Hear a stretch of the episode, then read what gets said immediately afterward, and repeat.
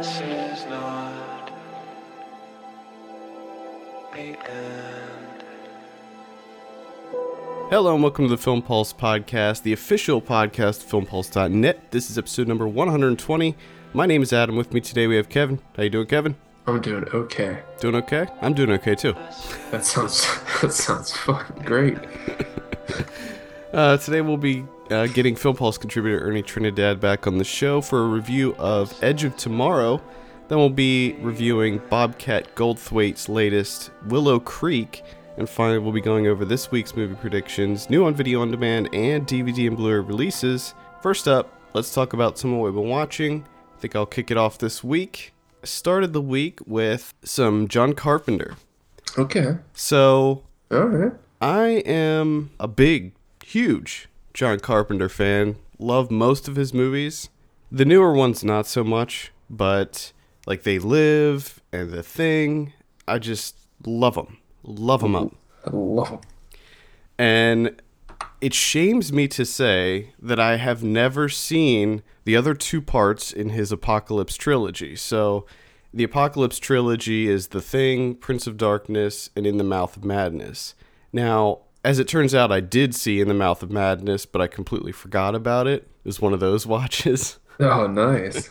Wait, was it like 20 minutes in? You're like, Yeah. oh, I remember this now. It was probably within the first 10 minutes. I was like, oh, wait a minute. I do remember all this. Uh, but I, I don't know if I ever finished it. It might have been one of those kind of like late night Netflix watches where I just fell asleep Yeah. because I didn't really remember the end. But at any rate, I watched Prince of Darkness and In the Mouth of Madness. Loved both of them. They're both highly recommended and probably two of the best. If I if I was still working on my top 100 horror movies, they would probably both go on the list. They're you they're both- working on that? Um, yeah, kind of. Oh, come on. I I think I've only seen one Carpenter. No, two Carpenters. Okay. I've seen two Carpenters. That's it. I want to see, I do want to see In the Mouth of Madness, though. It's excellent. Out of the two, In the Mouth of Madness is uh was my favorite of the two, but I liked Prince of Darkness quite a bit too. That's kind of uh one of his more underrated movies, I Okay. think. But In the Mouth of Madness, it's sort of like a a mix between a Stephen King story and an H.P. Lovecraft story.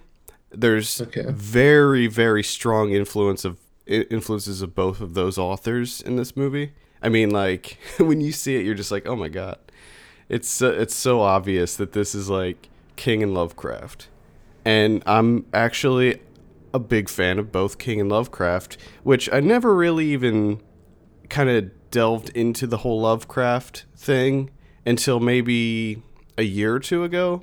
And then I started realizing, like, I fucking love this guy. Like, I never read any of the books or anything. You're But a all huge of- fan, didn't even know. Yeah, but all of the movies and stuff that have Lovecraftian influence, I end Ah. up loving. So I'm a big fan of that. I also have a, a board game called Mansions of Madness that is uh, takes place in the Lovecraft universe, which is a really fun board game. Huh. There's a Lovecraft board game. Uh, yeah, there's there's uh, there's several that take place in the What would they in that universe. next? That's crazy. I Yeah. am, I'm looking at Prince of Darkness here, and I scroll down to the quotes on IMDb, and the first line just says, "Wyndham is being consumed by beetles," and I immediately said, "Yes, I'm in." Mhm. I just nodded my head in agreement. There's some good effects work in in both movies. There's some shitty effects work in mostly in the Mouth of Madness. There's like this um kind of there's some digital effects in there that, that don't look they they look aged, but um you know it's uh the both of them are still really satisfying. I liked in the Mouth of Madness more, like I said. But th- with that one, it's kind of like Sam Neill plays uh, an insurance uh, investigator who kind of looks into cases of fraud and things like that. And he is hired to track down this uh, famous horror writer named Sutter Kane. And he ends up basically finding out that he is a character in the latest Sutter Kane novel Oh man. and he realizes that everything that's being written is happening to him in real life. And it's kind of like this just crazy mind fuck of a movie. Super fun. Uh, In the Mouth of Madness is also scarier than Prince of Darkness. There's uh, a lot more jump scares and really, really creepy stuff that happens in In the Mouth of Madness. And it's just Anyone weirder too beetles? The in Prince of Darkness, yeah, there is the beetle thing where where uh, people get possessed by this like green uh, liquid, and it kind of uh, makes them like pawns of this evil entity that is trapped in this tube, and for some reason, some of them turn into beetle people. Beetle people. Yeah, they're people that are like in, their insides are all made of beetles. Oh and, my A- and. Alice Cooper's in it, and he plays a bum, and he uh, kills people. This It's just- ridiculous. this sounds insane. Yeah, both of them are, are pretty amazing. Out of the three, I still like the thing by far the, the most out of all three of them, but they're all really good, and I highly recommend all of them. Like now, as far as like on the Carpenter scale, I wouldn't say that any of them are gonna top like They Live or Halloween or Big Trouble in Little China or Escape from New York, but they're still they're still up there. Okay. You never saw which was the one Carpenter that you saw? I've seen two Carpenters. Oh, two. I'm sorry. Escape from New York and Big Trouble in Little China. You never saw the original Halloween or the thing? You never No. saw the thing? No, I never Oh saw my a thing. god! Oh my god! It's This like one of the best. It's one of the best horror movies ever made. Never saw it. You gotta. Guess, oh my god! I guess I guess I gotta see that one. You never saw Memoirs of an Invisible Man with Chevy Chase. Mm, Nope. I didn't see that one either. I didn't see Starman either. I never saw Starman. Never I'm saw. it. intrigued by Starman because the cover looks amazing. I saw parts of Starman, but I don't think I've seen the whole thing. I saw almost everything of uh, Carpenter. Either way, I highly recommend checking out both In the Mouth of Madness and Prince of Darkness. It seems it's it looks like I got a I got some Carpenters that I need to watch. Oh, definitely. He's he's definitely one of my favorite horror directors. I I just love his style. Wait, you never saw They Live either? No, Oh my god. maybe no. I just I love. It's time to kick ass and chew bubble gum, and I'm all out of gum. I just love when I'm like I didn't watch that and you just go oh my god. Well, I just I I'm s oh more than anything, it's excitement. It's excitement because when you tell me you never saw They Live, I'm so excited for you because you get to experience They Live for the first time, and that's something that I'll never get to experience again. The only thing I know about They Live is the cover, the Cage mm-hmm. album cover. That's. Yeah. all I know. It's an amazing movie. It is so so amazing. Rowdy Roddy Piper and there's one of the longest fight scenes you will ever see in a movie in that in that movie. Oh man. But oh, you'll no. you'll see you'll see in They Live there's like a ton of things in that movie that have like kind of become ingrained in our culture. Like you know like the whole obey thing, like the Yeah. Shepard Fairey, that's from They Live. All the those quotes from like Duke Nukem and stuff they pulled from They Live. Oh, okay. So it's pretty much like I've I have seen it. When you when you see it, you'll be like, "Oh, okay." So that's where Every, that comes everything from. everything will make sense. Your I- everything this- in the universe will make sense when you see They Live. This this synopsis is maybe one of the best synopses I've ever read in my life. Drifter discovers a pair of sunglasses that allow him. mm-hmm. Yeah. I'm I'm I'm in. There, there's also another. I can't remember what song it is. It's a hip hop song, and they they do use a sample from "They Live," where it's like the guys like, "We all sell out every day. Might as well join the winning team." Do you remember that? I think it might be from a Jedi Mind Trick song or something. Might be. Sounds like something they would be into. It's like you want a piece of the good life too. I know you want it. Hell, everybody does. Or something like that. I instead of watching They Live, can we just can I just hear like a radio version where you play all the parts?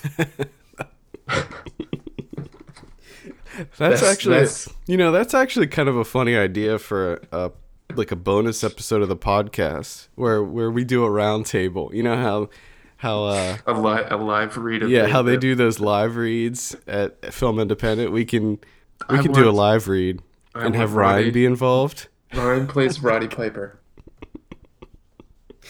Oh my god, we're gonna make that happen. We're gonna do a live read of They Live, and Ryan is gonna be Roddy Piper.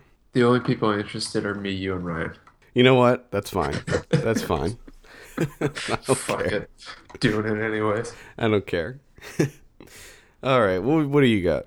Oh my goodness. I watched uh, Three Monkeys from 2008. This is Nuri Ceylan's. Uh, this is the film he made before Once Upon a Time in Anatolia, which probably the, I think that's the only Ceylan movie you've seen. Mm-hmm. Correct. Mm-hmm. Mm-hmm. So this is the one he made before that. Sort of follows. Well, the Ceylan movies are tough to describe because number one, there's not really any dialogue to speak of. Uh, it's all visual, really, and it's mostly just about unspoken emotions. So it's very slow. Like I said, there's little to no dialogue at all, and essentially, all it it examines communication breakdowns between husband and wife, mother and son, father and son, just all these things that they won't discuss or you know won't sort of bring up to one each other and talk about it openly and honestly and just how much it affects them and how much it makes them suffer it's very interesting in the way that to sort of mirror that breakdown in communication Ceylan actually leaves out bits and pieces of the story itself. The, like he throws in this there's visions where they see the son they had a young son that must have died somehow because they you know you see him as like a ghost. But there's no context. There's no background to why you're seeing this kid ghost that's sort of haunting their everyday lives and it's you know him mirroring that breakdown of communication between the characters and the break he breaks down communication between the audience and the film that he's showing you and it's just wonderful the way he does everything and it's and then much like Anatolia and every other movie that he's made, it's unbelievably gorgeous. The cinematography is just amazing. Oh, I mean, this at guy, this guy in light is just unbelievable. I'm looking at the uh, on on Letterboxd his his lineup here, and every cover looks the exact same Yeah. to me. Yep, they do all have you know sort the, of the same color palette. it looks like uh, like a series of books that you would that you would buy like in an airport. James Patterson's Uzak. James Patterson's Climates. Or, or probably more appropriately, like Danielle Steel's Three Monkeys. It's like Those are all those are all good movies, by the way. I've seen all of the ones people looking longingly down the road. They do, there is a lot of longing, a lot of looking, peering into one's own soul. Yeah. that type of deal. So it's a little it's a little rough to get through if you're not a fan of this. If you liked it Once Upon a Time in Anatolia, then hell yeah, check it out.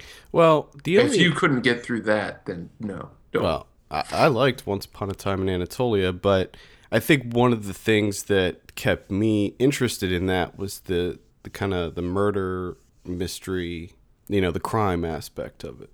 This more involves adultery. There is Yeah, a crime at the beginning where a driver for a politician, the politician runs over someone at the very beginning of the movie. He goes to the driver and you know has him take the fall for it because there's an election coming up. So he serves the jail time and he gets like a nice you know full payment once hmm. he gets out. Now, I am interested in his new one, Winter Sleep. Yeah, I'm pretty much interested in anything he does ever, ever. There you have it, Three Monkeys. Check it out. Do it. I saw Tim's Vermeer, which comes out on uh, DVD and Blu-ray this week. I always figured you for a big Vermeer fan. What? oh my Right? god! You're like a huge, you're a huge Vermeer fan, right? oh my god! No? No, I mean, Oh, okay. but it's just such a funny. Like, why would I be a huge Vermeer fan? oh god! That's I mean, if you if you said like, oh, I think that you would be like, I don't know, uh, a, a big Norman Rockwell fan, I'd be like, yeah, you're right. Like I that I can sort get. kind of, kind of the Dutch version. Ver- Vermeer, I'm just like, hmm. Honestly, like I only knew of like maybe four or five Vermeer pieces. Like I, I I'm not very uh, steeped into the art world like you are, so I don't know a lot about different artists and things. Yeah. I like art and I'm interested in art and artists and what they do, but I'm just not well versed in it. So uh, it was really interesting. Th- this documentary, so basically, this this inventor named uh, Tim Jenison sets out to recreate a Vermeer. And for people that that aren't familiar with Vermeer, it was basically the paintings looked photorealistic. They could have been photographs, you know, back then. And there's a lot of speculation as to how Vermeer painted these because it just seems impossible that he would be able to paint things so detailed and so accurately and have it be like a free form thing because they would run x-rays on Vermeer's paintings and find that there were no sketches underneath the paint. So he just did it. He just fucking did it. And freestyle that shit. and Tim, what he sets out to do is figure out how Vermeer did this and then do one himself. And it is so fascinating. I mean, I was just glued to the screen the whole time because this is a this is a perfect film that kind of blends the concepts of technology and art. And those are two things that are like kind of people people like to separate those two things out. And I, and I don't know why that is but I'm a strong believer in both things. Like I, I love technology and I love art, and I think that it's it's really cool when you bring those two things together. And that's exactly what this guy does. He figures out that through optics, like a lot of people surmise that Vermeer did these paintings through optics, like using a um, a camera obscura. But when he tried to do that himself, he found that because of how the light was projected onto the wall, that it would be impossible to accurately get the same colors that were in real life. So he figured out that by setting up a mirror, you can reflect the image down, like so that it sits right above the canvas. And all you have to do is put the same colors that are on the edge of the mirror. And by doing that, you can essentially recreate anything, not just a Vermeer, but you can do like photographs, whatever, and you can create them to be like 100% perfect every time. And it's interesting because this guy's not a painter, he's not an artist. No, you're just essentially copying what you're seeing. Exactly. You just match the, the You just hue, match the color. Yep. Yeah. So and so then it's just like fill in that spot. And after he kind of devised this method, he had other people who were also not artists give it a try and see what the results were, and it was like perfect every time. Hmm. So it was really interesting, and then the painstaking process that he went through to create this Vermeer painting, it was incredible. It took him years to do this, and he actually like built the room where the painting took place. So like he actually like uh did all he did all the wood carving. He he did everything himself. And his rules were that he had to use the exact same conditions that Vermeer had or else the experiment would be a failure. So if he used artificial lighting, if he didn't have everything be the exact same, it wouldn't work. So like he hand carved all the wood himself to, to match what was in the painting. He used natural light. He ground his own paint. He had to learn how to grind and create paint. Yeah. He had to make all the lenses by hand that he used in the camera obscura. It was crazy. And like he got so detailed with it. At one point, he needed a 36 and a half inch uh, leg to a table, but his lathe was only 34 inches long. So instead of just being like, well, it's not that big of a deal, he cut his lathe in half and it, and made it longer so that he could make it be the 36 and a half inches. Ridiculous. Yeah. I mean, Yeah. it was crazy. He he went to Holland and learned that's where he learned how to grind the paint and that's where Vermeer is from and Yeah. uh, he learned all about Vermeer and the techniques and different things. So I mean, it even if you're not a huge art lover, this is just a, a incredibly fascinating film to watch, and I, I highly recommend it.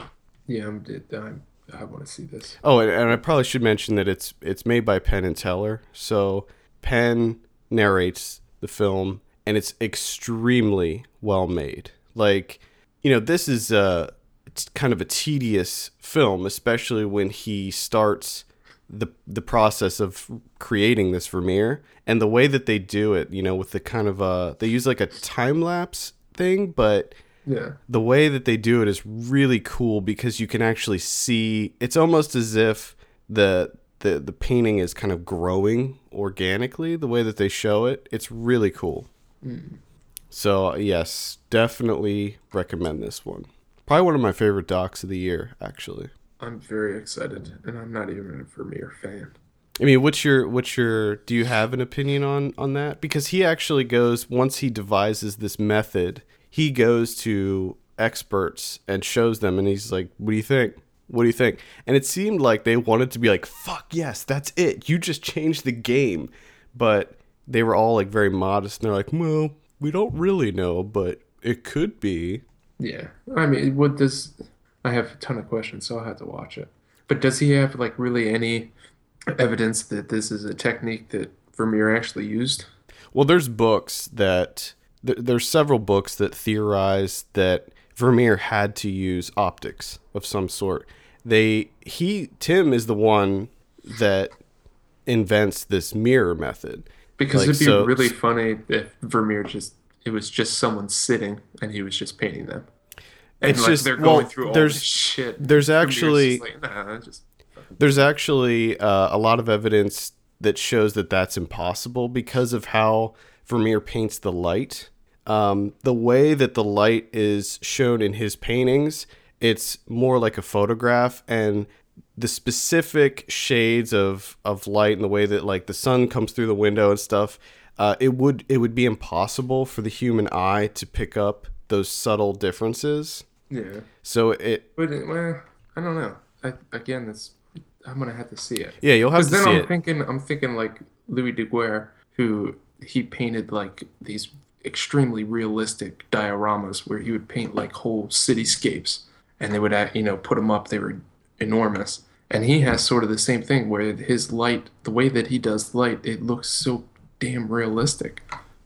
But I'm thinking like, well, he couldn't have been able to do this whole optics thing, but maybe maybe he did too because he Well- was a pioneer of photography. Yeah, and I don't, I don't want to get into too much of like the the different things that he discovers because that was kind of the interesting thing about this documentary is to see where he goes, you know, to see Yeah. the journey that he takes. But uh, one thing that he does discover is that originally he thought that Vermeer set up a room, like a dark room, in Yeah. his because they they find out that many of Vermeer's paintings were all done in the same room.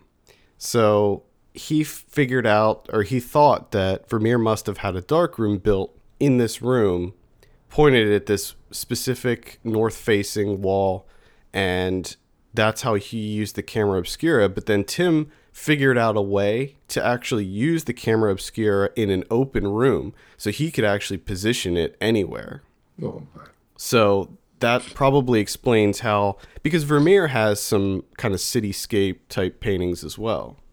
I have a feeling that I'm just gonna lose my shit while I'm watching this documentary I loved it. I mean, because it, it sounds like so many of the things that I love just coming together. yeah, and, and it's it's really funny too. Like the the guy Tim Jenison, he's a really interesting, likable guy, and it's just it's just a really really fun movie.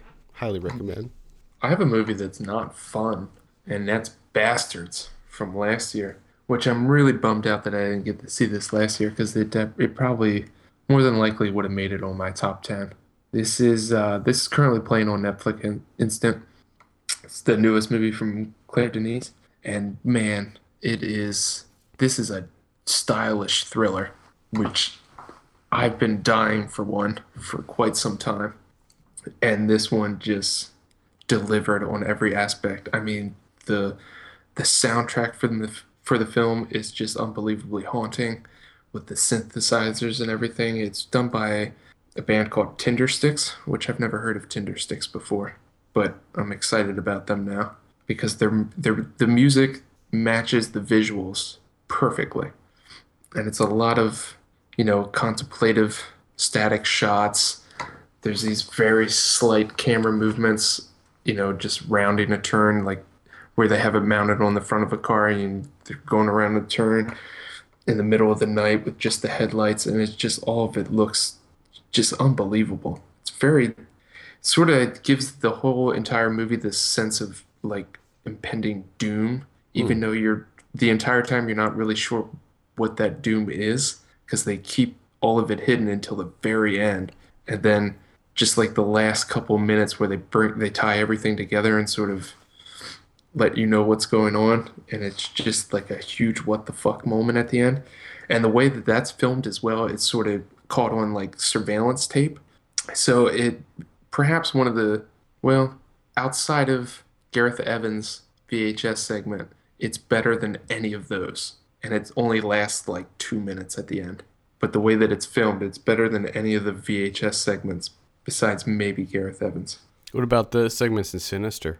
Oh, those were pretty good. Yeah, Sinister, those segments are better than anything in VHS. See, there's a lot of things that movies do better than what VHS is trying to do. Well, yeah, and plus they use it in moderation too. You know, they they use it. Well, that was the problem with the second one is they threw it completely out. Like when you were watching the segments, they weren't filtered through the VHS graininess, which make inherently makes everything creepier. Agreed. They just threw that out, and it's like, well, what the hell's the point of this whole VHS stick? Besides them putting a VHS tape in a VCR. That's somehow been downgraded from like a digital copy to a VHS. Yeah, I don't, I don't get it.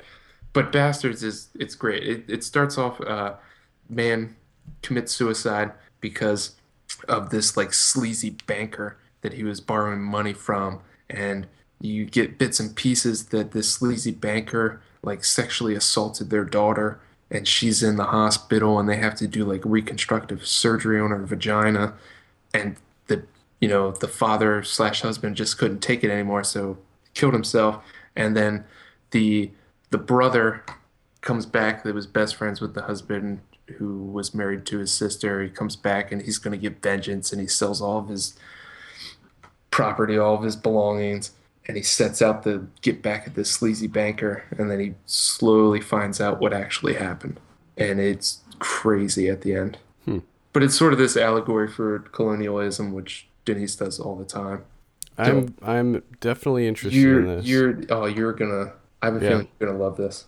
I don't know. I don't know about like the vagina stuff and Well, se- it's just- sexual assault, but No, it's just they talk about it. You don't Oh, really see anything. The, at the very end, you do, but they don't like explicitly show it.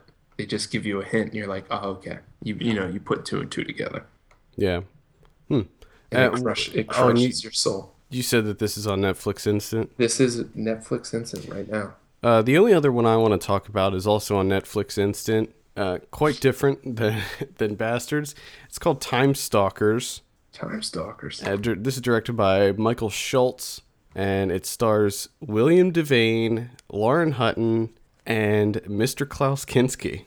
Ooh, Yeah. nice. Basically, it's this kind of time travel science fiction movie about this uh, history professor who loses his wife and child in a car accident, and he sort of becomes obsessed with like the the Wild West for some Okay. reason, and be- oh, because his kid was like really into it, and he f- finds this uh, photograph that was taken in 1886 and he examines it and he realizes that the person in the photograph is holding a 357 magnum that was created in 1980 and he is trying to wrap his brain around how this is even possible. Like he has the photograph analyzed and it comes back authentic and he the only thing that he can come up with is it's fucking time travel It, it has to be. it's got to be time travel. It has to no other explanation. Time travel. And then as soon as he figures this out, this woman,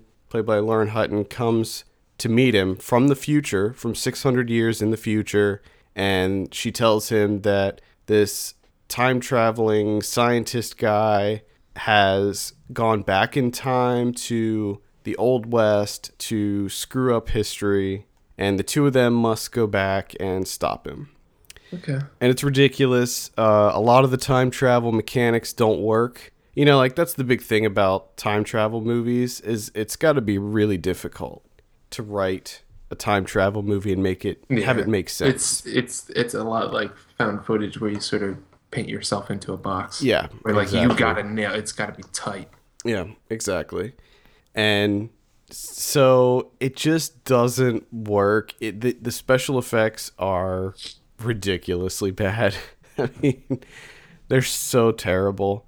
And I mean, William William Devane is pretty cool in this. Like he's cool in a lot of his early stuff. And Klaus Kinski is probably the reason to watch this movie, if there was a reason, because he's ridiculous in this movie. He's ridiculous in everything. Like it just seems like he doesn't even want to be here. Like he's just like, oh my god, this is so stupid. He's just phoning it in, but it's he does it in the funniest way possible. Like he's just it's ridiculous. Other than that, like the whole time I'm like, so when William Devane figures out that he can that this woman can time travel and that they can time travel, I don't understand why the first instinct is let's go to the west. Let's go back to the west. Like if I could time travel, the last place I would go would be the Wild West. Yeah, that doesn't sound like a lot of fun. It sounds awful. And it's just there's so many just silly Does- dumb does he- things in this movie. Does he just like buy into it right away? Yeah. Like she comes Well- back and she's like, "I'm a time traveler." And Well, he's like, what- awesome. what Let's go to the happens what happens is she because like with this kind of crystal device thing they can just kind of jump whenever they want they can just time travel whenever they want and she goes into this barn after they figure out this one specific spot where the where the photograph was taken. And she goes back and then sh when she comes back to the present william devane happens to be in the barn and he sees her like jumping back into the present. Yeah. so by that point he's like what? What? And she's like i'm a time traveler. Here's your poncho. And he's like all right. That's the thing. Like she comes she comes to the the present from the future and she's carrying a poncho with her the whole time and then she gives william devane the poncho to wear. It's like why would he need a poncho to, i'm pretty sure that they have western style ponchos in 1987 Yeah, I mean, that he could wear. Like you don't have to bring that all the way from 600 years in the future. Ponchos are always not necessary. It's always going to be ponchos. and at one point uh, he he has this like kind of bandana he thing thing that he wears sort of like an ascot right. and then at one point in the movie he takes it off and puts it on like a headband and wears that the whole time for some reason and he looks fucking ridiculous Does he wear with the, the headband with the poncho? uh i can't Please remember say yes. Please say yes. I can't remember because he does take it off at one point. And I can't remember if he puts the poncho on, and uh, also So she comes back with the poncho. So does she like already know that he's going to immediately want to go to the west? Well, Is that why she brings the poncho. well, she knows This. this is this sounds ridiculous. she knows that they're going to the west because of the the photograph. Oh, okay. But uh, you know, I don't even know why she goes back for him because he's the one that came up with this theory. And she's like, "Oh, you can help me," but I don't really know if she needs the help. She already knows where she's going. Yeah. But he, well, see, the way that it works is when they when they go back in time, they Oh god. they are in the exact same spot that they're standing in when they like hit the device. Yeah. So I guess she needs his help to find the location of the photograph. Gotcha. I should also mention that Cliff from Cheers is in this, Fantastic. And uh, Uncle Phil from uh, Fresh Prince. Oh, Are you or, kidding uh, yeah, is in this Fresh This, Prince. this just this sounds amazing. Yeah, Uncle Phil plays a blacksmith, and Cliff from Cheers plays this uh, army major that is kind of obsessed with collecting old, like antique military stuff. Sure. And at one point, he tries to punch Klaus Kinski with uh, a pair of spurs that he has. and he punches him, but it doesn't. And Doesn't then, work- Yeah, doesn't and then work out. Klaus Kinski is shoots him like five times, and he oh. dies. Oh my, It's bad. It's it's very bad. Don't Wow. recommend. unbelievable. That's all I got. I tried another Jacques Tati film. Remember we talked about this guy before. Nope. You don't remember this? The the sophisticated slapstick. Oh yeah. yes, I do now. I, I, I gave it another shot. 1958's Mon Oncle, and it started out very promising. This is now this is a color film, so the colors very vibrant, looked great, has this modern modernism look to it. The way the film starts out with like the opening credits, and the way that he does like the title card, which is just like looks like someone's just handwritten with chalk the title of the film on a wall. So I'm like, all right, I'm gonna be won over here. And I wasn't. I was hmm. even more stern faced than last time.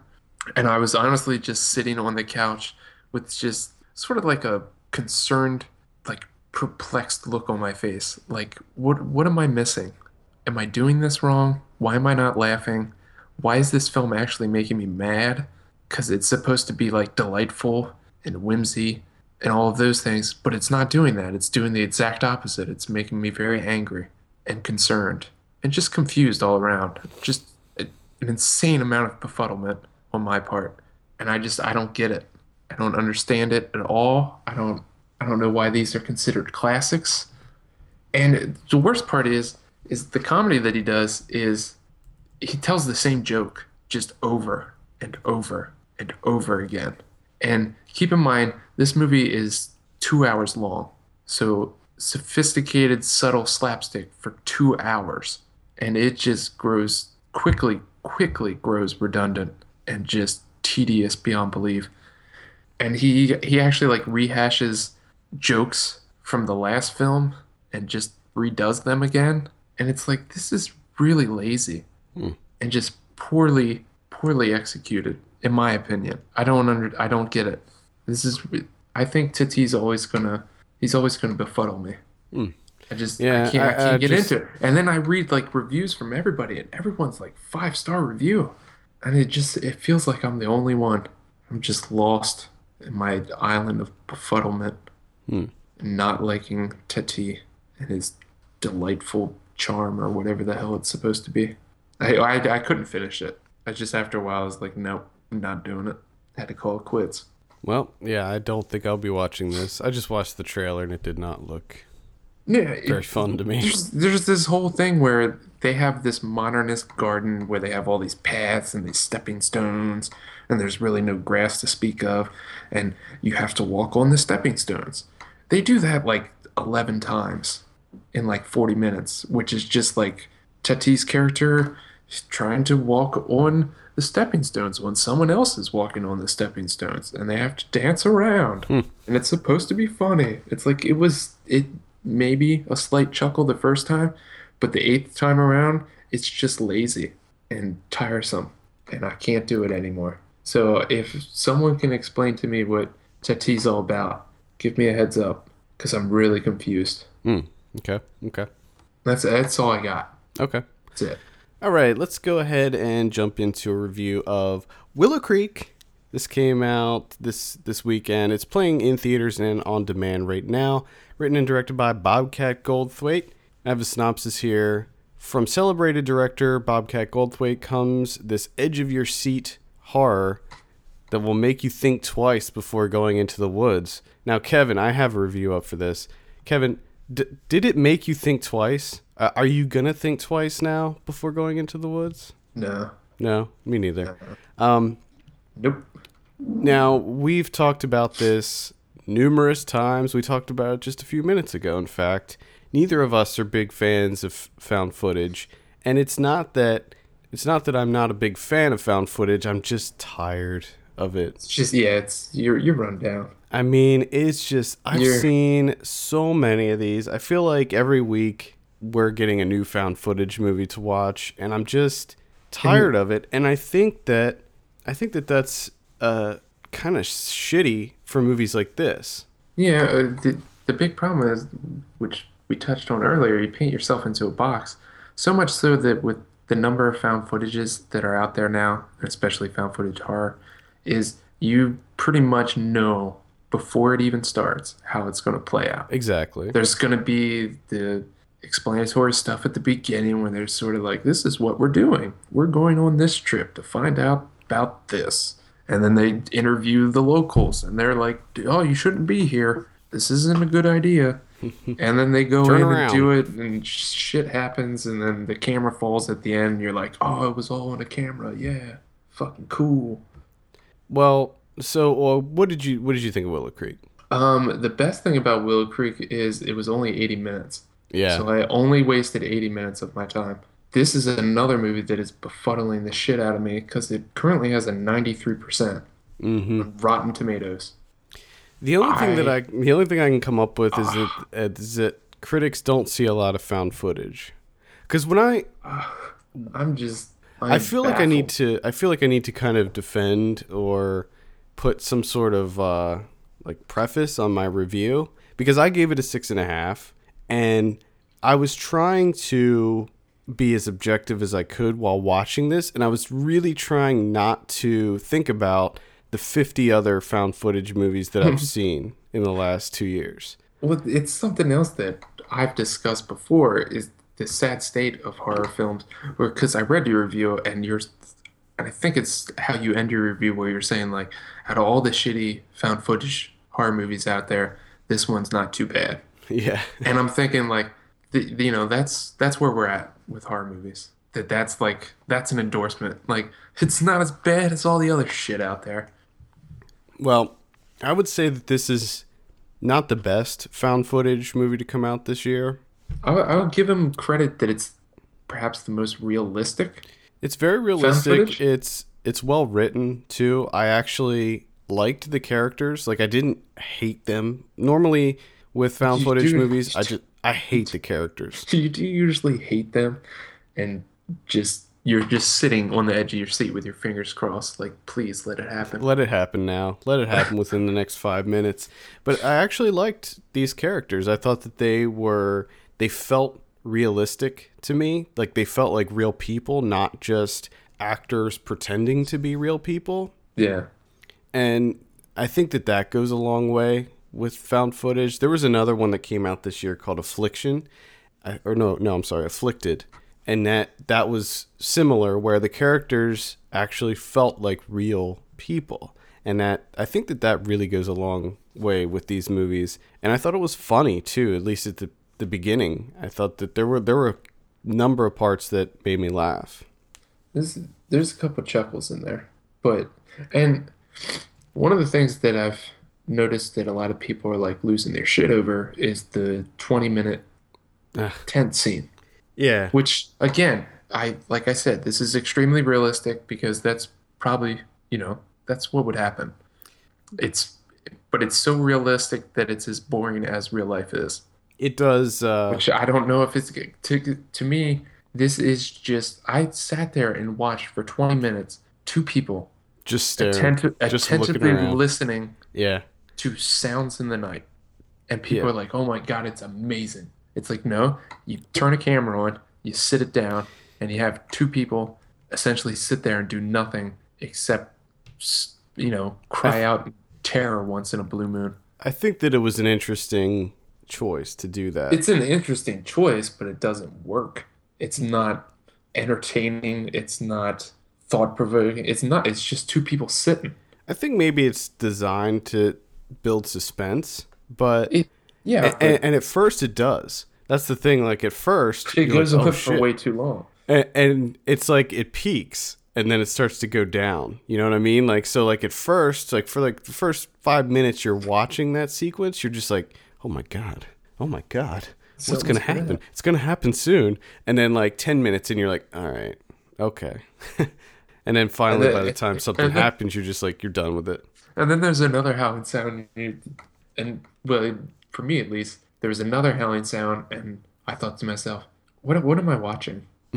Because I just like I sort of forgot. I'm like, "What is this even about?" And I'm like, "Oh yeah, okay, they're Bigfoot or something." It's just I I lost interest in 80 minutes. It couldn't sustain my interest for 80 minutes. I am just I'm baffled by all the praise. I'm uh, also I don't really get it. Like I didn't read any other reviews on this. I meant to, but I didn't read any what anybody else was saying. And I mean, was it like the the end that everybody's loving? Oh, people were loving. People are loving mostly the the tent scene. That seems to be the huge thing because oh man, he did twenty minutes single take. Which yeah, it's a on. fucking camera Give sitting on a break. I, I'm sorry, but that does not deserve any kind of praise. Uh, like it, it's it's literally people just it, it, sitting the- holding each other. the camera is stuck. It's, it's- like on a tripod. I mean, come on, anybody can do that. They turn a camera on and sit it on top of a sleeping bag, essentially, and two people hold each other and just listen to stuff. And would, I mean, like, yeah, they don't fuck up for that 20 minutes, but how hard is it to act To just like you're listening yeah, to things? and just be kind of scared. I mean, it it was fine for me. Like I knew that people were going to be talking about that that scene for sure. Um, but the thing that I liked the most was a specific camera shot that happened at the very end. I don't want to give it away, but there was uh, something that happened with the camera at the end uh, that I liked a lot. I thought it looked what- really what cool. was it? Let's, let's do it. Bust it out there. Because, I mean, honestly, I don't think it's a spoiler to say nothing happens. It was uh, the the shot when the camera was getting dragged through the grass. Okay, I liked that. I thought that looked Okay. really cool. gotcha. And the Uh, yeah, I like how they just stumble upon that. that was kind of a surprise. They just stumble upon that, and that's when I was like, "Oh, something's gonna happen." But I, I do like the idea of like, how did we f- come to find this footage? Like, are we? Is this the Bigfoots themselves? Like, are they watching this on their Acer Well, and putting it together? Because I do like the Bigfoot's choice to start the movie at the end and then to go back to the beginning. well, maybe one of the towns, maybe that guy that uh, you know blocked their path. I, I I like to think that it's the Bigfoot, the group of Bigfoot. They get the camera. They I, I like I like imagining seeing a They, they group of- it of- onto their Acer and they just they cut it together and they threw it out there. I like that. I like that They started idea. they started a Kickstarter, got the necessary funds, finished the film up, did the festival run, released it on VOD. That's how I like to think all of this went down. Because it's the only way I can make it interesting. I'm pretty sure in all of the found footage movies I've ever seen, there's only one, and that's The Dirties, that actually it, it actually tells you how this footage came to be. Yeah. Like I don't think that that's that's like one thing that they they can never seem to explain is how did we get this footage? How did we get it? Who edited it? You know, who put this together? Although I think that for the most part we're supposed to believe that this is like the raw footage. Maybe it was maybe it was the hefty woman with nothing but underpants on. It might have been. Uh, I mean, it might have been the the thing that I thought was kind of interesting was the the guy that blocks their path and tells them to get the fuck out of here and all this stuff. That scene to me was kind of like the seed of doubt, like where I was like, okay, maybe we're supposed to be questioning whether or not th- this is Bigfoot or you know a human that's fucking with them. Yeah. So I thought that putting something in like that to make us question whether or not they were dealing with a series of uh, a, a clan of big big feet, Bigfoots, Big, big feets. big I like, I like to call them big feets. a series like a clan of big feets, or maybe it was a clan of creepy mountain men that they were dealing with. We don't know. We don't know, but either or, they're both just as uninteresting in my eyes. It's Yeah. like to me that seed of doubt's like that doesn't make it any better. I can't help but wonder though if this came out instead of the Blair Witch Project. I think that this was better than the Blair Witch Project. I think that this did things in a more entertaining and more effective way than Blair Witch. Hmm. Once again, it's this isn't Bobcat Goldthwait's fault, but if this movie just came out, no one really, you know, it got sort of mixed reviews and it was like 55%, 60%. You know, some people liked it, most people didn't, you know, that type of deal. I wouldn't be that enthusiastic about my dislike for the movie. I think it's more so that it has a 93% and everyone's losing their shit over it, which again is not Bobcat's fault. But I think that does that does play into it a little bit where I'm like, what the fuck am I missing? I have to What wonder. I have to wonder if just the fact that it was Bobcat Goldthwait that directed this. That's another thing. I- I- I have to see if this believe- was if this was a no name. Yeah, I have to believe that him doing this has something to do with this being so successful. This it'd be interesting to see if this was directed by the guy that did like Wrong Turn Four Right. to see how people would would react to it. Because I mean, in the pantheon of found footage, yes, this is one of the better ones. Absolutely. It's also extremely forgettable, like ninety percent of the other ones. yes. It's just are you, that gonna, I, you gonna remember Willow Creek within like next month? I already forgot most of what happens in it. I remember the silly painting of the the big the big feats on the That- on the side of the building. See that I did. That was one thing that I thoroughly enjoyed. The breakdown of the forced labor of the big feats. Such a weird mural. Yeah, I thought that was funny. Uh, there there were like a lot of thi- there were a number of things I did like about this movie. I like I just like the little town that they were in. I'm a big fan of weird roadside attractions and places like that, like off the highway, diners and stuff. I like all that stuff. So, you know, seeing seeing that was was cool and I I liked his commentary on everything and the creepy townsfolk and stuff like that. I liked all that. I thought it was funny. I did. The creepiest part for me was the the owner of the bookstore. His eyes were the creepiest thing in the entire movie. Yeah. But I was I was very happy for. I'm not sure how long it lasted, but there was no mention of like, oh, let's make a porno with this, which seems to be in every single found footage movie yeah. ever. There was like, let's make a porno. And I was Yeah. really happy they didn't do that, but then he sort of did, which He- pissed he- me off. Yeah, he kind of did, but that was kind of like a joke thing, though. I know, it, this to me feels like a joke. The whole movie feels like a joke. Yeah, like fuck you for liking found footage horror. This is how easy it is. Maybe that's it. I mean, you know, that's what that's what Bobcat Goldthwait does. He, That's what he does do, but still, then it's still not. You know, I'll be like, I'll give you like a golf clap, like, ah, I got what you're doing. I it's still it. not a. good- It's still not a good movie, and I never want to watch it again. Yeah, Well, I'm sure you there would be no reason to watch it again. I mean, it's just the same reason that you would never watch Blair Witch again. I mean, I, I- you never saw Blair Witch, did you? I never, I never have. I guess, I guess that's something. I think the lesson of today is there's a lot of stuff that I need to see. Uh, Kevin used to watch a lot of movies. a lot of movies to watch. Got to stop wasting my time with these Tati, sophisticated slapstick bullshit. Watch me Watch some Blair Witch. Blair, some Blair Witch. Blair Witch 2, Book of Shadows. Blair Witch 2, Book of Shadow, and Time Stalkers. Double bill. What's You, up? you don't need to see Blair Witch, it's- really. I really? mean, you- that one's one you don't need to see because, you know, it's like you, you saw Willow Creek, so you saw Blair Witch. It's the, Essentially, yeah. it's the same thing. I- Although Blair Witch is like 10 times more annoying. I did notice that a lot of people were like, "This is exactly like Blair Witch." Oh, Except yeah. for whatever whatever's in Blair, I guess the Blair Witch is just cut out, and there's a Sasquatch put in. Yeah, it's uh very I mean structurally it's like almost exactly the same.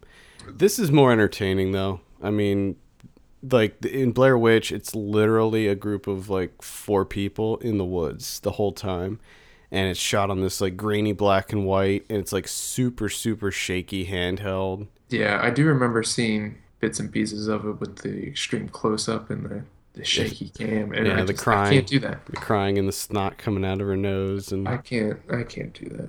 I don't have time. Yeah, I remember seeing this in the theater, and people were just getting motion sick from it and stuff. Yeah, either way. Uh, so I gave, uh, I gave Willow Creek a very generous six and a half out of ten. And again, I will say that when I was reviewing it, I was just I was trying not to think about other found footage movies. I was trying to do it as objectively as I could. Personally, on a personal level, I am sick and tired of found footage movies.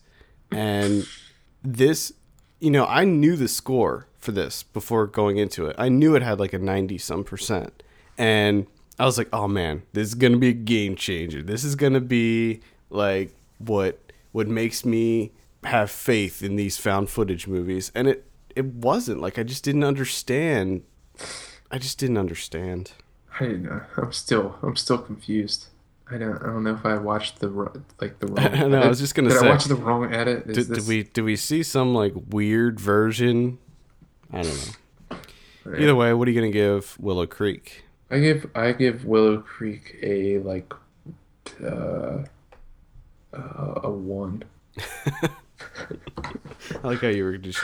I gave it a. T- I was thinking, uh, I was I was I was I thought I thought about a two there for like a split second, but then I went back to the one.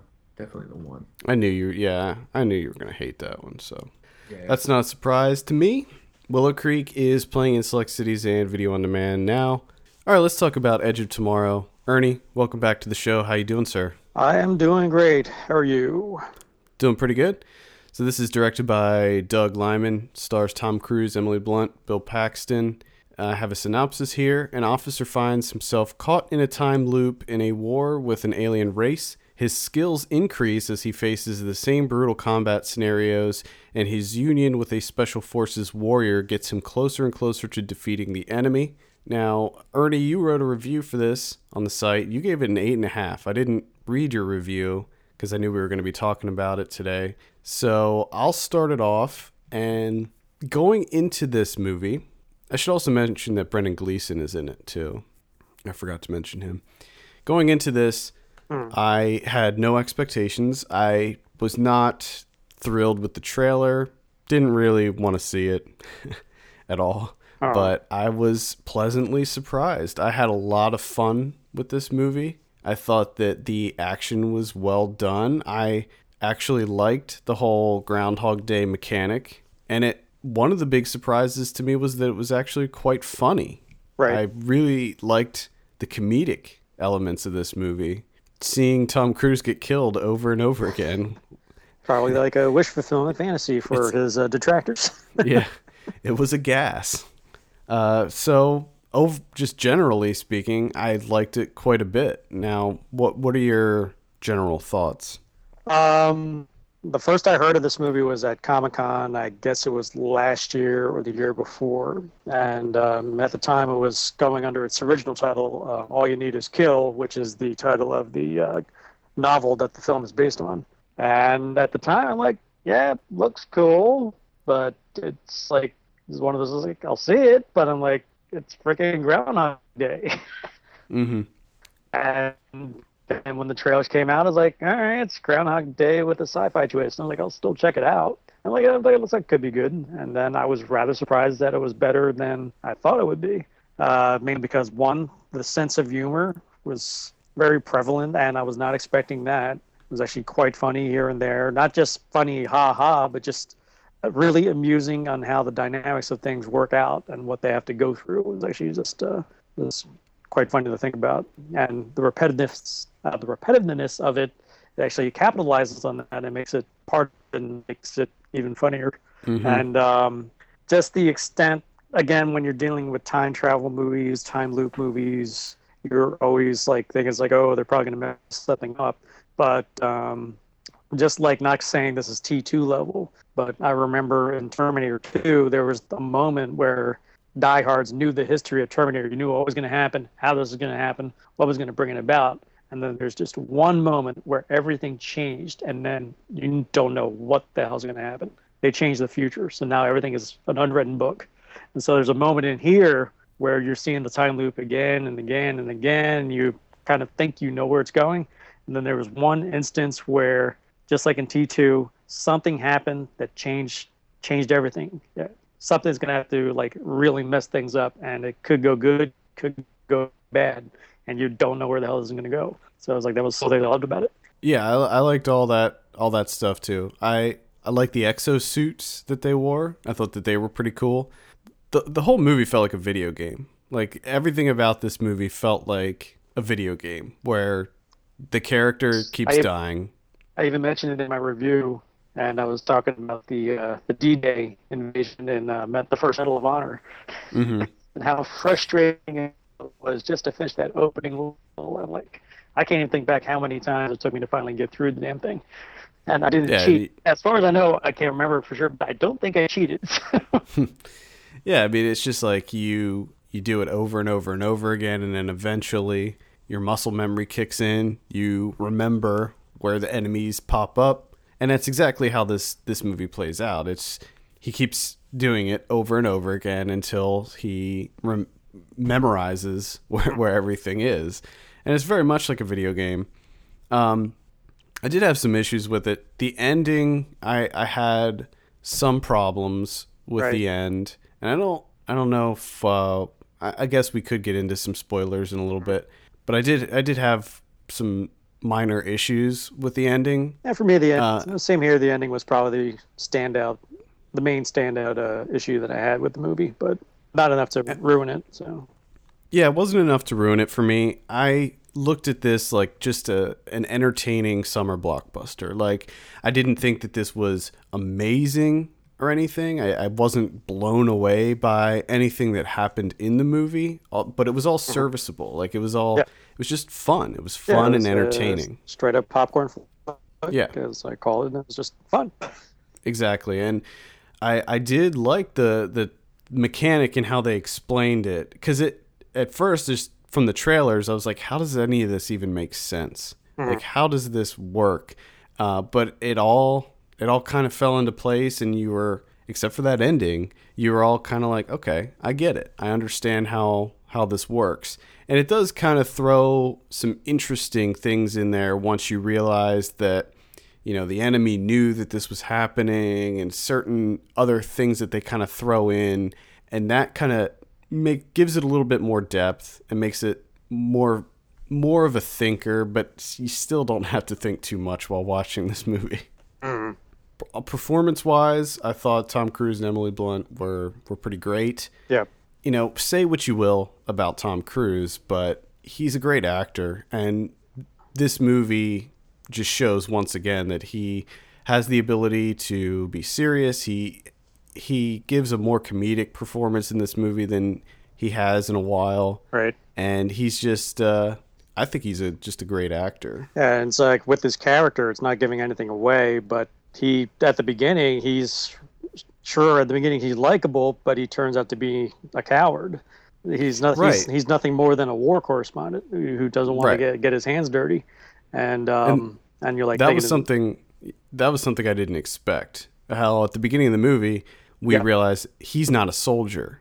Like he's thrown into this this fight uh, by Brendan Gleeson, and he has no idea what's going on. Yeah, he's not at the beginning. He's not Maverick, nowhere near Maverick. So, and it's like he's definitely the kind of guy you would not want to have as your wingman. which is another which is was one of the first issues that I was thinking about while watching this. He's like this big time war correspondent who's on all the TV channels, all the news channels, and yet no, no one seems to know who he is when they knock him out and you know demote him down to a private. Like, did that did that not strike you as odd that suddenly no one knows who this guy is? Um, did it come to mind right away? I mean, it seems like the whole. I mean, you'll. It's all explained in like the first five minutes. That it seems like the whole battle is localized to Europe. So. So and maybe they wouldn't So have maybe seen maybe these him. these recruits are unaware of, and he's an American. So uh, so maybe these recruits are actually local and they know know nothing of That's the true. American coverage. So it's and he, he keeps saying, "Say, hey, you have no control of me. I'm a U.S. officer." And it's like, it's like, That was the other thing I, I liked. I liked and disliked about this movie. The thing that I liked was the fact that he early in the film joins up with this kind of crew, and it felt very aliens to me. Like it, it had that kind of vibe where you have this uh, like crew of roughnecks, and each each person is different and unique in their own way, and but they're all badasses. You know, they're all these Right. badass soldiers, and then at one point in the film he needs to kind of recruit them to come with him on a mission and what happens there, I'll save it for spoilers. But what happens there, I was like, that is just. It felt like a wasted opportunity, uh, to me at least. I, I wanted to see more of him working with that crew. I wanted to see more of that crew. But definitely had an aliens vibe to me. Yeah, unfortunately, thanks to Aliens and Predator, I don't think any film since then has ever managed to capture the uh, the dynamic of a uh, squad. of a squad. Yeah, I agree. But this this got close because I did like the squad. I just wanted more of them. I wanted to see more of them being badasses.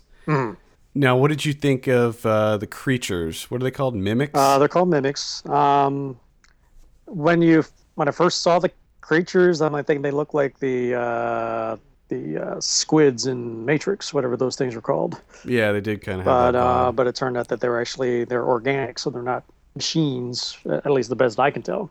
I mean, they they they were cool. The the idea of their uh, their abilities were, was interesting, and um, it doesn't the film doesn't dwell too long on what their abilities are. It just says like this is all you need to know, and we're gonna go from here. I mean, I'm willing to guess that that's further explained in the novel, but um, for the film, it's, it gave you just all you needed to know of who they are, what they are, what they can do, what you need to do to beat them, and Right, and I and I think that the consensus was also that we didn't know that much about them a- as humans. Also, like we didn't know, you know, what's what's his name? Um, the the scientist. He's in. Uh, yeah. Um, what's his name? his name? Noah Taylor. No tail. Yeah. Yeah, uh, he he was he's the one that kind of figured it out and had this theory about them, but everybody thought that he was a kook, so nobody really listened to what he had to say. Which is kind of think- which is kind of amusing. If this was actually fact based, would people be that like think uh, time travel and whatnot is crazy when you're dealing with actual extraterrestrials? yeah, yeah. In this world where aliens have invaded us, does that seem crazy? Um, speaking of the time travel mechanics, so they say in the trailer, so it's it's not uh, that's not giving anything away that these mimics have the ability to reset the day, so they they can go back in time a day. So if one of them gets killed, they can just reset the day and start over again and they can learn our patterns mm-hmm. and the the whole premise is that through a series of events Tom Cruise taps into this ability. Right. Now, what did you, what did you think of how all that played out with him being able to reset the day every time he dies? Um, I like that idea of it. I thought that was cool. Um, it does leave itself open to some scrutiny if you really step to think about it.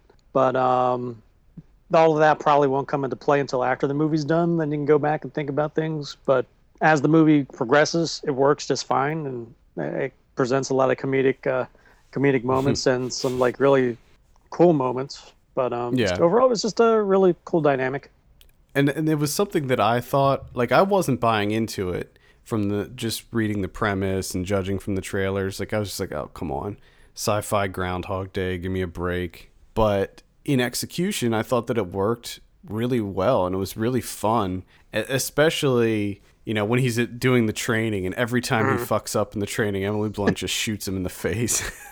Yeah, there was yeah, there was like even like a, a great Bill Paxton moment, like after one of his one of uh, one of his failed loops, and Bill Paxton's reaction is just like, uh, laughing your ass off. yeah, Bill Don't give that Paxton. away. Just Bill Paxton was great in this. I I loved him as this. Was he a, uh, was a sergeant I- I- yeah, from Kentucky? uh, yep.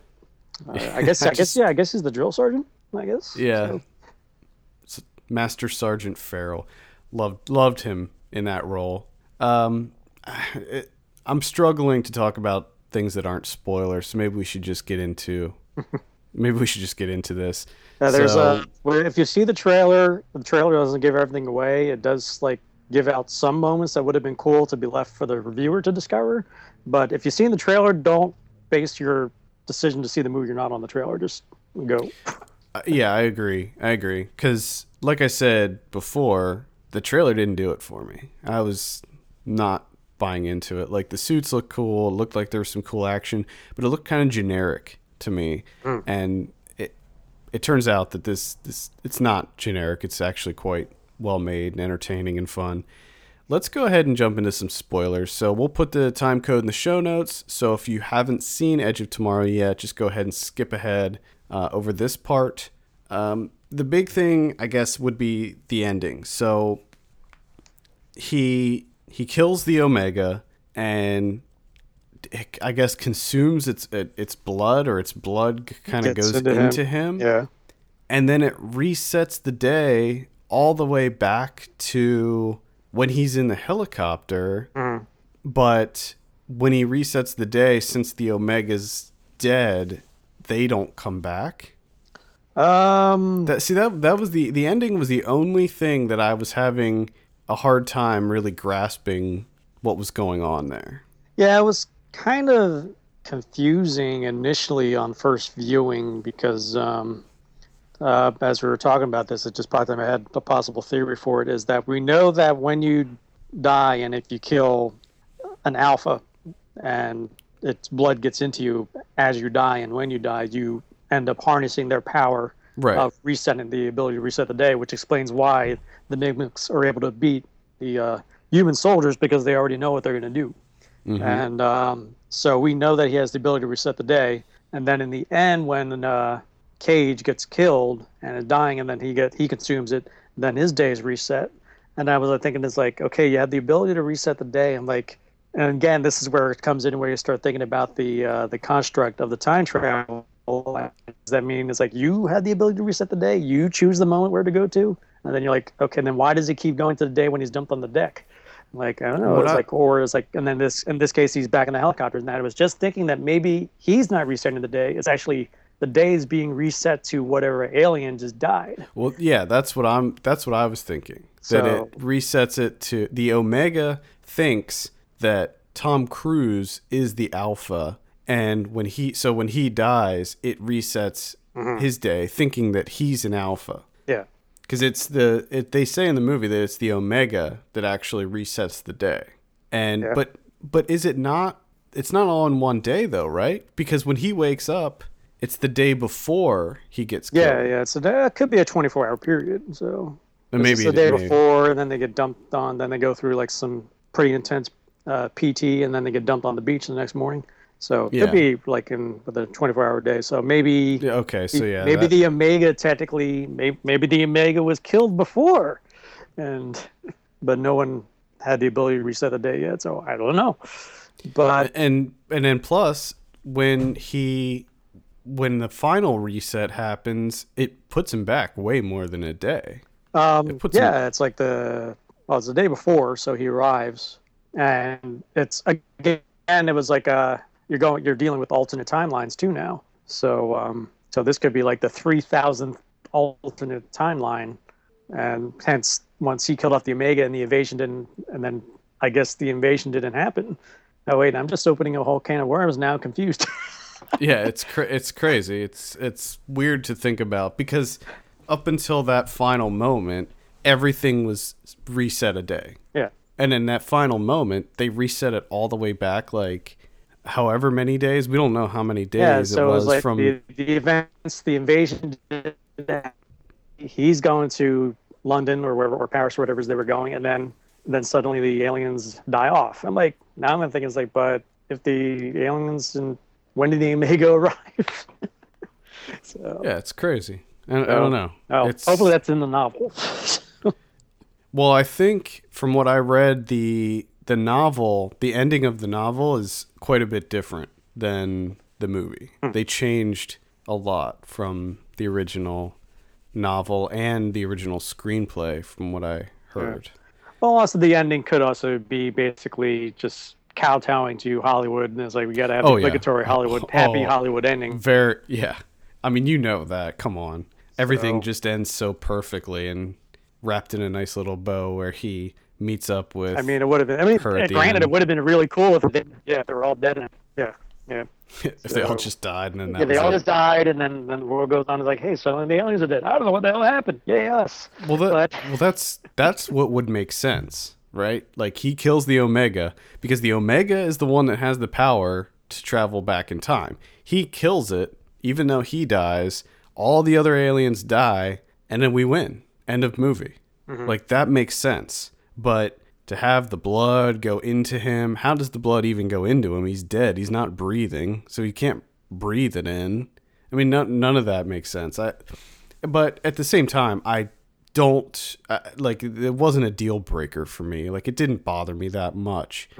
Like you said, it was not until after the movie that I really started thinking about it and was like, wait a minute, that doesn't work. I don't get that. Yeah, but still overall, the everything s- seems to be like pretty compact, and they got everything under control in terms of the time travel. But uh, it just the Oh, ending, yeah. just the ending kind of like spins it into a different territory where you're like scratching your head. It's like, wow, why why is this happening? Okay, I get it. You said it was like, why is everybody saluting him? How do they know? Why is he important? I'm like, Yeah. uh, it's like something's askew here. But I'm like, okay. But before the before the ending, it, everything was cool. Even even the finale for them to finally take down the Omega was pretty uh, pretty exciting. And then Yeah, it was cool. And uh, going back to what I said before, I wish so he he compiles this team and he's like, "Oh, we're going to need help. We need some help on this." So he gets this team together and they all fucking die right away. so it's like, Yeah. did you really need the team? Really, you just needed one dude to fly the ship in there, and that's it. Like I, I I wanted to see more of them, you know, fighting fighting the uh not the alphas, but whatever the the drones or whatever the Yeah. hell they are. yeah, Wanted to see more of that and more of them like exploring the the area in what is it, the Louvre? That's where it is, right? uh, yeah, yep, that's where it is. wanted to explore that area and stuff and I just wanted more of that team and I thought that it was shitty that they all got killed right away. Mm-hmm. But they all came back in the end. Of course, yeah. Everything's fine. yeah, everything everything is fine. Everything But- just uh, goes back to normal. So the other thing is that Emily Blunt has experienced this also. Yeah, that's, that's- that's touched upon in the trailer, but probably isn't entirely, Right, right, it is. entirely clear as to what exactly she's getting at. So So the whole thing is that like there was another battle before the one that's in the movie that we see multiple times, and during that battle, she had the ability and she was able to win that battle by using the ability. And as it turns out, the the mimics wanted her, wanted her to win that battle, and they were planting visions. That's the other thing that I'm not really sure about. They were planting visions in their heads as to where the Omega is located. But it's like if if the mimics like why even bother doing that? Because how do we know what the Omega is? You know what I'm saying? Like if we never saw the the Now- Omega before. are we sure it was the battle that Emily Blunt's character was in that was the setup, or was it the the battle on the beach that was the setup? Because I think it was the battle on the beach that was the setup. No, they they said that they they wanted them to win that battle with Emily Blunt because that way it got all of the soldiers in one place for that final battle. So the final battle was a trap, yes, but the one before that, they wanted them to win because th- then now the humans think that we're winning this war when in fact it's quite the opposite. They were going to finish us off. Right, right. And then that moment in uh, T2 that I was mentioning of is how uh, Emily Blunt's character, uh, Rita, it's like Reykjavik or something like that. I Can't remember her character's last name. But uh, she loses her ability because of uh, blood transfusion. hmm And and then uh, at some point, uh, Cage, Tom Cruise's character, ends up getting a blood transfusion, and he loses the ability. So which I, I loved that that scene because through the whole movie we we know that he's just going to reset you know what i mean so it's like it's not a Yeah. huge deal when he gets killed the stakes aren't that high but then as soon as he gets the blood transfusion and he's like shit i don't have the power anymore then Yeah. it's like okay now we got to start yeah, so that's where really real. yeah, this is where it gets interesting because now it's like one and done, just like a yeah just like trying to get through Resident Evil with one life. Yeah, and I I liked when that happened. I thought that that was really cool. I kind of figured that that would happen at some point, but because they explained how all that works, where you start seeing the visions, and then you she got injured, had lost all of her blood, and then lost the ability. Hmm. But uh, what I'm wondering is, what if she didn't lose all of her blood? What if she gain still had the ability. Mm-hmm. You know what I mean? Like if if you don't die, if you don't kill yourself at the end of the day, does the day reset? Yeah. Do you just do you just go to sleep? Like do you have to die or uh, do you just keep living? Yeah. I mean, what uh, what if all we were seeing in the movie were actually her resets, and, Ooh. and Cruise's uh, cage is just part of that. so Or they they were you- both you- resetting. yeah. They were both So- resetting everything. Oh man, that is So that would be like, and then everything gets jumbled. So, yeah. Yeah, what if they were both resetting at the same time? It would have been a mess. yeah. So who knows? And what happens? What I want to know is like what happens to those people when it when the reset occurs? Do they just disappear, or do they wake up? Do they wake up at the same time as Tom Cruise the day before, but just don't realize that it's been reset? Or does their do their lives go on until they all mm-hmm. get killed? These are. Yeah, these are ser- these are pretty crazy. This is a this is a mind fuck. That would actually make you mental, and they would probably put you in the loony bin, or or the psych ward. so The other thing, I, I thought that this it felt kind of long to me. Like there were certain parts that I thought dragged, like especially when they finally get past the beach, and I was like, oh yeah, they're gonna go to that dam, and then they're gonna kill the Omega, and it's game over for them. But then they realize that the Omega's not at the dam, that they were implanting those visions to trap them. And then it's like, oh shit, now we got this whole other thing that we got to go through.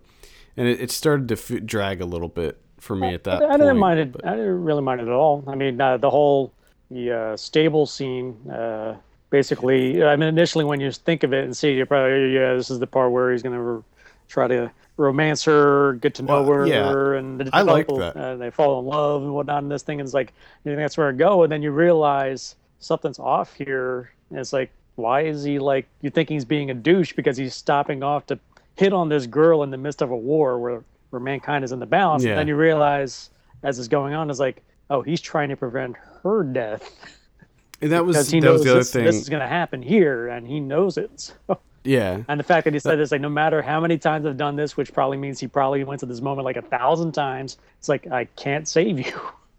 yeah, that was one thing I liked about that scene was that we didn't know that he had been here already. Like we didn't know that that this was part of like he got this far in the game, so to speak. Like, and then we realize there's there's little things that they give you hints of, like how he finds the coffee and the shirt and all that stuff, and then you start to realize like okay, he's been here before, and then he reveals it, and then he explains that no matter how whatever happens, she dies. I guess I guess you could say that's almost a tip of the hat to the Groundhog Day uh, comparison. Because basically, Groundhog Bill Murray's Groundhog Day was basically he's supposed to redo everything again and again until he gets everything just right to get Andie MacDowell.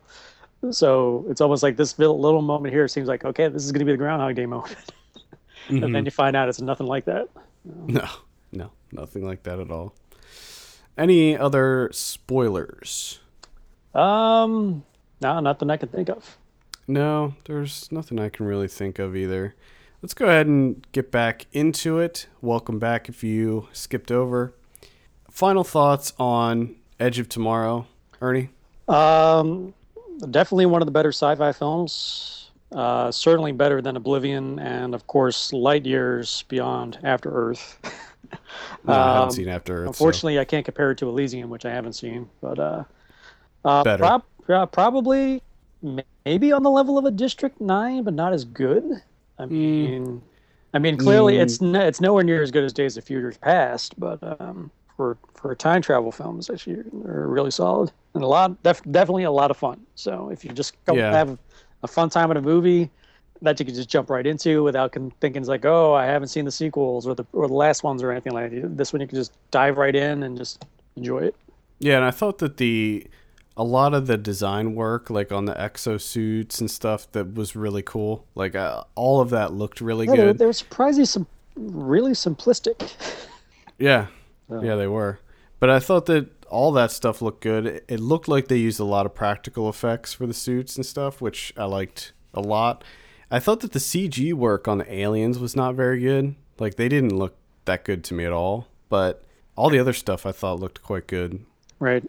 Now, did you see this in 2D or 3D? I did see it in 3D. 3D was fine. Uh, I don't think it's it's a need to see it in 3D. No. I have an interesting story regarding that. So, I've been trying to avoid 3D and I just keep getting roped into seeing the 3D version. So, with this one, I tried to go see it in 2D, sat down in the theater. Uh, the opening credits started rolling, and everything was neon pink and neon green. and at first, I thought that it was like a stylistic thing. Like it was supposed to look because if you remember, like the beginning, uh, very beginning, like title cards, it they make it look like it's um like news footage Yeah. and it's like kind of messed up and it shows like uh you know like the screen gets screwed up periodically. And i thought that it was all that was part of it. And i was like oh this is kind of cool. And then like the actual movie began. I was like wait a minute. And it turned out that at the theater i was in they put the 3d version into the 2d projector.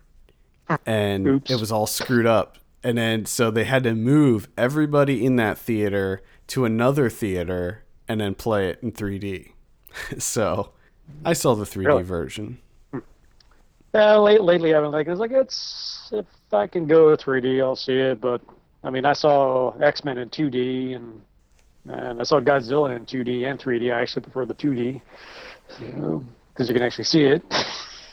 unless it's unless it's shot natively in 3d Yeah. i'm i'm not interested Yeah, I know I'm not running out the door to go see it, but I know Transformers is the first to be shot in with IMAX 3D cameras. So Hmm. that'll be actually one to see in IMAX 3D because it's so see how that turns out. I mean, I'm not expecting much, but I'm expecting nothing from that movie. So, well, there you have it. Edge of Tomorrow. You gave it an eight and a half. I'm gonna say I'm gonna give it a seven and a half. So definitely check that out. It's in theaters now. Thank you so much, Ernie, for taking some time to talk with us. no problem. All right, let's go over some predictions. Last week we said Edge of Tomorrow. You said 74. I said 62. Actual 89. I have not been doing too good on these predictions recently. I don't. I don't think any of us really have. It's yeah, it's uh, it's not been too good. The Fault in Our Stars. You said 78. I said 74. Actual 82. Whoa. Yeah, Whoa. that could end up on the top 10 this summer. Uh, And- and yeah, you know- I didn't even. Th- I didn't even think about. It. Well, see, I did. I like I was thinking about it, and I was when I was making my list, I was like, man, Fault in Our Stars. That's gonna be big. But then I thought it won't be bigger than like these big superhero movies because I don't know any guy that's gonna want to go see The Fault in Our Stars. But that was that was backwards. I shouldn't have thought of that because all the guys are gonna be seeing it because their girlfriends and wives are gonna be dragging them to go see this. Plus, you also gotta you gotta take into account the the compromise views. The compromise, of course. You know what I mean? Like, hey, And- and- if you and go see Godzilla with me, I'll go see Right. Fault in Our Stars with you. and, and especially because Edge of Tomorrow came out this weekend too, which is, I, I think that you know that's could be a, a universally viewed movie, but I'm sure that it's more guys would be interested in seeing it. So right there, you got your compromise. You didn't you didn't take into account the compromise views. I know, it's it's my It's fault. it's uh, film viewing is it's a tricky business. yep, yep. There's always things I forget to factor in. You know. Like I just sort of forgot that it was a very a big young adult novel.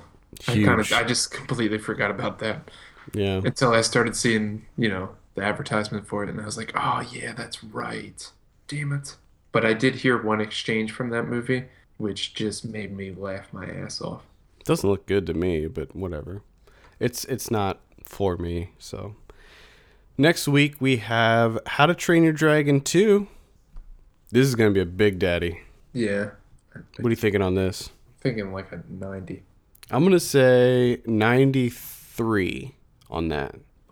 We're talking Willow Creek levels here. oh, that's terrible that you can say that now. yeah. Well, we also have 22 Jump Street. This has also been getting extremely good reviews. So there, people are saying it's better than the first one. I I really hope so because I'm dying for a comedy. I'll say 89 on that one. I'm gonna say I think I'm gonna go 90 again. I think we're gonna get quad 90s. It's it's going to be a big week next week. I'm I'm very excited for both of those movies. So I don't know why I say quad 90s. yeah, I don't know. I just let it go. He's like quad 90s. Well, he must mean something. I'm not sure why. I'm also talking about the signal. Yeah, that's it. That's uh, so in limited release next week we have Witching and Bitching. Yep, that's the other 90. I'm pretty excited to see that. Actually, it looks kind of interesting. I have no idea what this is. I think it's a Spanish uh, horror comedy. Oh, It played at uh, it played at some it played at a festival. I don't know if it was Fantastic Fest or one of those. Uh, the the Signal, which I was actually I tried to see that at Sundance, but it schedule didn't work out. But I'm interested in that. The Rover, extremely interested in that. I can't wait to see Ah, that. I know. I can't wait a year and a half. Check that one out. It's gonna be awesome. Uh, Hellion, and that comes out on video on demand, so you will be able to see Kat Candler's Hellion. I am looking forward to that one too. I don't think you're gonna like it. Oh, I don't think you're gonna like it. You're gonna you're gonna you're gonna see it, and it's gonna be another one of those uh, Malick esque Uh-huh. rural movies, which I love, but I think you're getting tired of them. I know. I don't mind. I just the part that I don't like about it is the poetic mumblings. Oh no, that's not in this. So there you go. No, I'm but it, it it does get it does get kind of uh, like sentimental towards the end. It gets very uh, Hollywood towards the end. I want to say, but it that didn't bring it down for me though. So I, I still recommend it. Uh, also in limited release, we have All Cheerleaders Die, the Lucky McKee movie, which is another one that's getting really good reviews that I do not understand why. Huh. And Lullaby, don't have any interest in that. It's with Garrett Hedlund. Amy Adams. And Amy Adams, yeah. Eh, I don't know. That comes out on video on demand too. So, video on demand releases we have Witching and Bitching, Hellion, and Lullaby. I do like the poster for Lullaby. That it's just pictures of the, the pictures of all the people that are in it, just to be like, hey, look how many people we got Oh. in this. I was thing." go- I thought you were being serious because that's why I asked which one because the one I saw is pretty stupid looking. uh, It's just pictures of all the people that are in it, just to say like, hey, we got this many people to be in our movie. hey, look at us! Look at us! You you should like it. If you have any other video on demand releases, be sure to submit them to us on the website. The video on demand calendar is growing and it's becoming a success. So It's good. It's it's grown a bit too much. I know Which it's is not, it's not it's not your fault. It's just stop making indie films, people. There- There's uh, when it. you look at Just June's list, Dude, It's huge.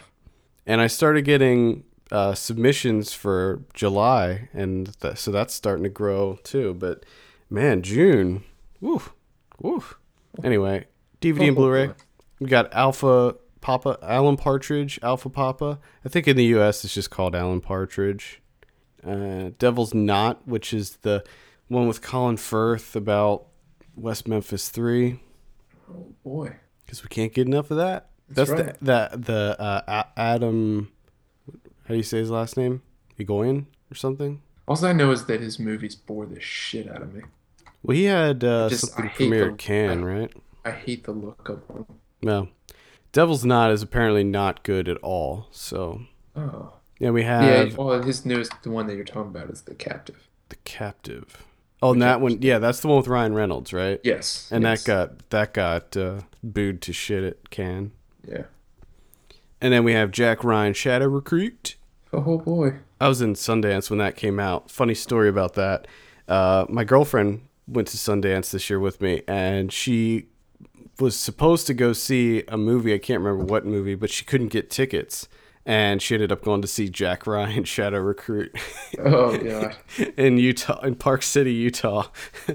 it's like while Sundance is going on, it was funny because I got out of whatever screening I was in. I gave her a call and I was like, "Oh, how was your movie?" And she's like, "Oh, it's fine. I'm, I saw Jack Ryan Shadow Recruit." I was like, "Wait a minute."